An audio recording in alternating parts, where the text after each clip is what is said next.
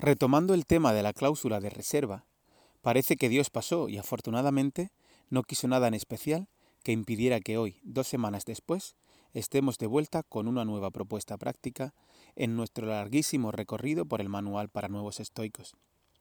Ya estamos en diciembre y nos encontramos a un paso de nuestro tercer cumpleaños. Si me lo cuentan no me lo creo, la verdad. Te recuerdo que este podcast nació de la idea de acercar el canal, original de Massimo Pigliucci a un cercano grupo de amigos que no podían escucharlo en inglés. Así empezaron las primeras traducciones y por aquí andamos, no sin cierto esfuerzo, avanzando en el compromiso de no dejar a medias lo que creo que merece la pena terminar. Apelo a ese compromiso que adquirí conmigo mismo y con las personas que escucháis este canal porque no siempre me encuentro con el ánimo y la energía necesarios para preparar los textos que luego se convierten en lo que escuchamos. Ahora ando muy liado, casi absorto en la lectura de dos libros relacionados con la moralidad, como ya te comentaba en el anterior capítulo.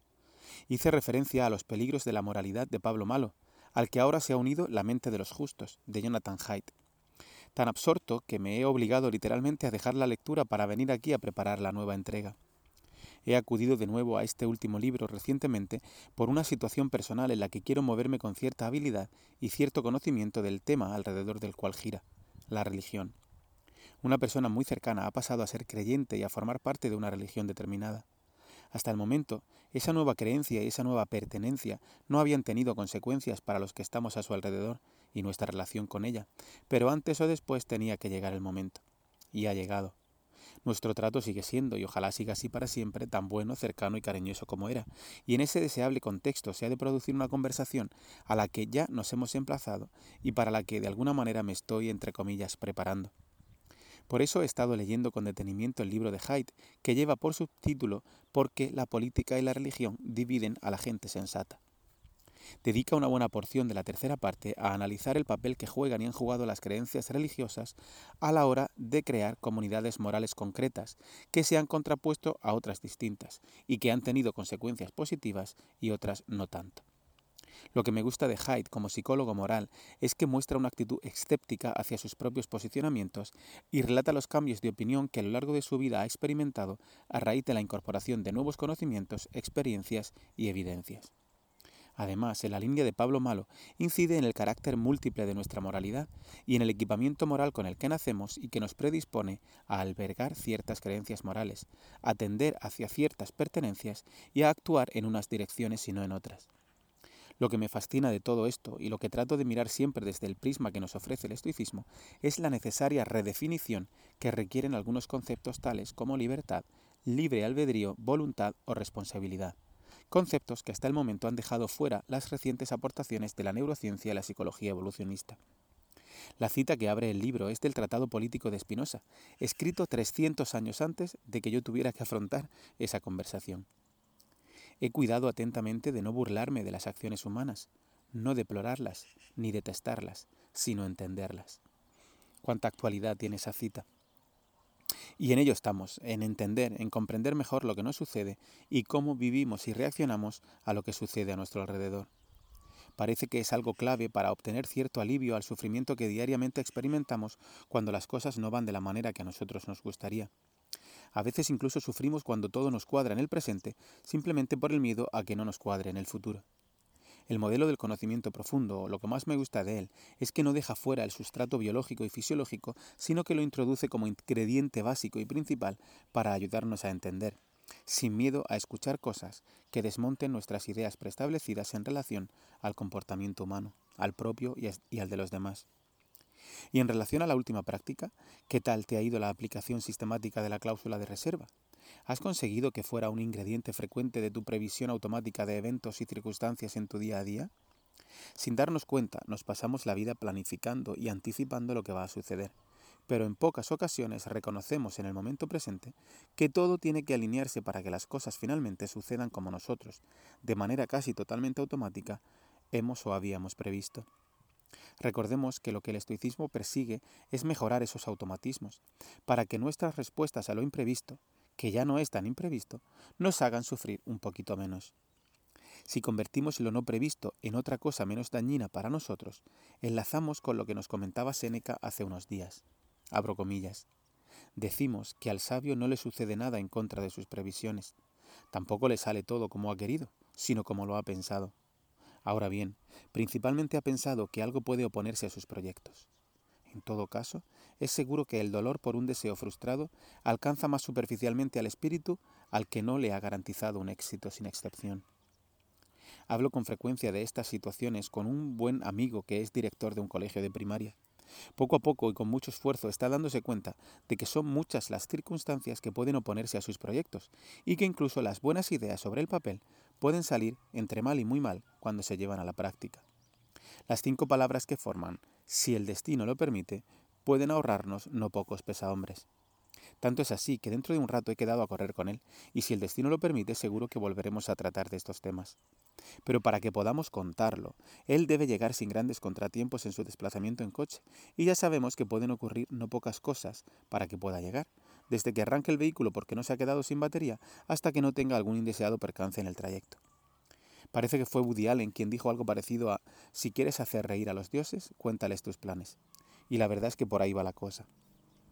Y pasemos ya a la propuesta práctica número 32, que lleva por título Practica el estoicismo con sigilo, sin que nadie se dé cuenta.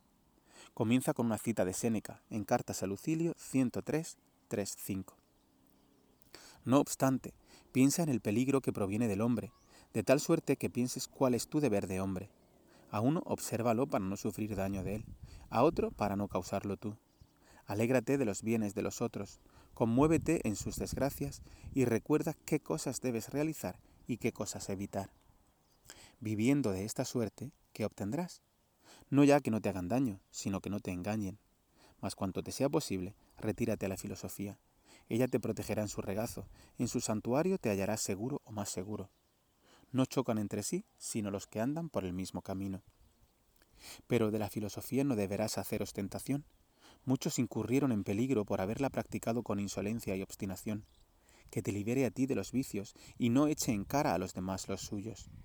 No desdeñe las costumbres de la mayoría, ni obre de tal manera que parezca condenar cuanto ella, cuando, cuanto ella no hace. Se puede ser sabio sin ostentación, sin recelos, si uno, por ejemplo, como tú o como yo, ha llegado hasta aquí y empieza a ver ciertas mejoras en su vida debidas a su práctica estoica continuada, es mucho más que normal y bien intencionado que quiera compartir e incluso airear lo que está aprendiendo e incorporando a su vida. Pero los estoicos antiguos ya nos prevenían de los riesgos de seguir acríticamente este impulso inicial. Verían con no buenos ojos llevar ropas con lemas estoicas, tazas de café con frases elegidas o cosas por el estilo para significarse ante los demás. No hay nada malo en compartir. De hecho, es lo que estamos haciendo aquí desde hace tiempo.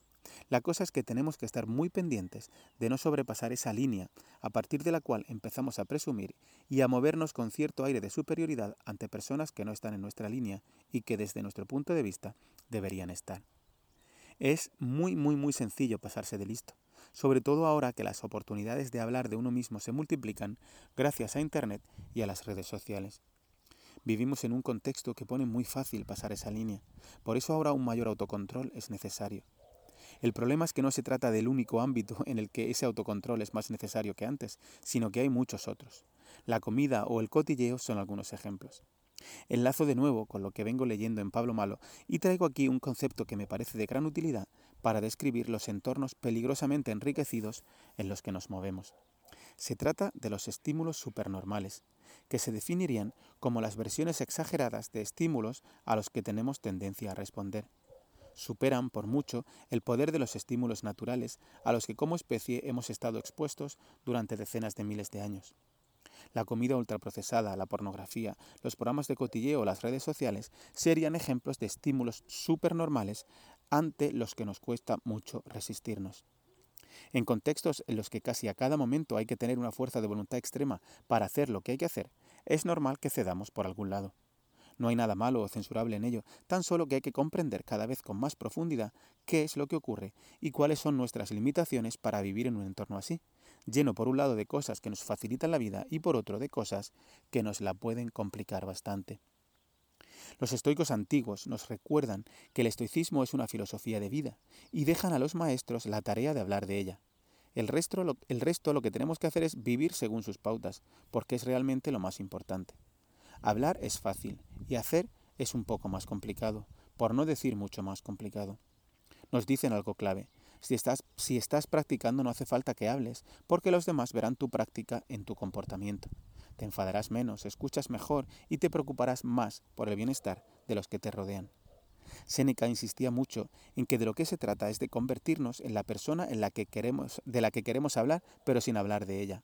Lo repito, de lo que se trata es de convertirnos en la persona de la que queremos hablar, pero sin hablar de ella, siendo nuestros actos y nuestras reacciones las que hablan por nosotros, sin fanatismos ni obsesiones de ningún tipo, y asumiendo desde el principio nuestras enormes limitaciones. ¿Y en qué va a consistir la práctica de esta semana? Pues nos vamos a plantear la mejora de tres habilidades. Por un lado, nuestra actitud de simpatía hacia los demás. Por otro, identificar y poner en duda nuestros pensamientos juiciosos automáticos. Y por último, practicar con sigilo, sin que nadie se dé cuenta. En relación a la primera cuestión, recordamos la diferencia que los estoicos establecen entre empatía y simpatía. Y voy a releer unas líneas de la práctica de la semana número 3 que tratamos a mediados de enero de este año. Una cuestión conceptual que me llamó mucho la atención de la propuesta práctica es profundizar en la diferencia entre empatía y simpatía, ya que los estoicos pretenden centrarse en la segunda, por muy paradójico que parezca, ya que por todos lados recibimos el mensaje de que debemos ser más empáticos y no más simpáticos. El tema de hoy trae miga, como ves, nadie dijo ni que esto fuera fácil ni que se aprendiera rápido. ¿Entiendes ya un poco mejor por qué quería darle una segunda vuelta al circuito y tal vez haya una, una tercera? La simpatía estoica haría referencia al cuidado que se ofrece y la pena que uno puede sentir por la desgracia o el dolor ajeno. La empatía sería compartir ese dolor a un nivel emocional casi de la misma intensidad. La empatía sería para los estoicos éticamente problemática por varias razones. La primera es que nos volvemos seres más fácilmente manipulables al fomentar respuestas de alto voltaje emocional. La segunda es que nos podemos olvidar del dolor más lejano, el que no vemos por cercanía física o familiar. La tercera, y esta la tomo de Sapolsky, porque la empatía, de nuevo paradójicamente, nos puede llevar a centrarnos sobre todo en nosotros mismos, algo que nos llevaría a pensar que ayudamos al otro para acabar con nuestras malas sensaciones. Además, la empatía es muy limitada ya que no podemos implicarnos a ese nivel con toda aquella persona que lo necesita. Por el contrario, la simpatía estoica toma cierta distancia emocional, se enfría y permite la participación de la razón sin que ello signifique que nos alejemos de quien lo está pasando mal es de alguna manera escalable.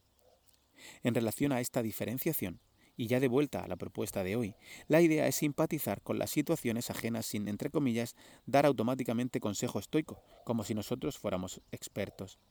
Nuestro objetivo no es sentirnos como los otros se sienten, sino ser capaces de ver las cosas desde otra perspectiva, la suya, y aquí te invito a volver a la práctica número 4 y releer aquel impactante conjunto de cuestiones que nos ayudaba a tomar la perspectiva de la otra persona. Debemos, por tanto, escuchar sin hablar, algo nada sencillo hoy en día. En relación a la segunda habilidad, los pensamientos que valoran y juzgan lo que ocurre son automáticos y están fuera de nuestro control. Pero lo que hacemos con ellos sí empieza a estar bajo nuestro control. Se trata de un buen anticipo de lo que veremos en la disciplina del consentimiento y es una buena oportunidad para volver a hacer uso de una clara intención de implementación, diciéndonos algo parecido a si me sorprendo juzgando a alguien me diré no conozco los verdaderos motivos que lo llevan a actuar así. También desconozco si yo en su situación estaría haciendo lo mismo. Por último, para cerrar la tercera habilidad, haremos lo posible por no mencionar la práctica estoica durante los próximos días no menciones el estoicismo para nada en ninguna situación. Si identificas la tentación, recuérdate algo parecido a no soy mejor que los demás y posiblemente esté muy equivocado en la interpretación que estoy haciendo acerca de lo que ocurre. Dedica cada día unos minutos a recordar las tres habilidades en las que quieres mejorar y haz un recorrido mental sobre lo ocurrido durante el día y lo que puede ocurrir en los venideros para identificar lo que llamo BOP, buena oportunidad de práctica. ¿Y por qué vamos a hacer lo que propone el manual? Desde la perspectiva de William Irving para evitar burlas ajenas y desde la perspectiva de nuestro manual para no confundir el hablar con el practicar. Hay un riesgo real de caer en esa confusión. Como estoy siempre hablando de estoicismo, ya soy un practicante estoico. Pero va a ser que no. Recuerda que las acciones hablan de nosotros más alto que nuestras palabras, y que nos encontramos en plena disciplina de la acción, no en plena disciplina del discurso estoico. Sigamos centrándonos en lo que ocurre dentro de nosotros y que viene provocado por lo que ocurre a nuestro alrededor. Posiblemente sea una buena manera de ir convirtiéndonos en personas más comprometidas con los demás y tal vez más virtuosas en el sentido estoico. Hemos llegado al final. Si el destino lo permite, nos volveremos a encontrar en unos días. Te deseo una muy buena práctica y una buena entrada en el final de año y las navidades. Ánimo y suerte.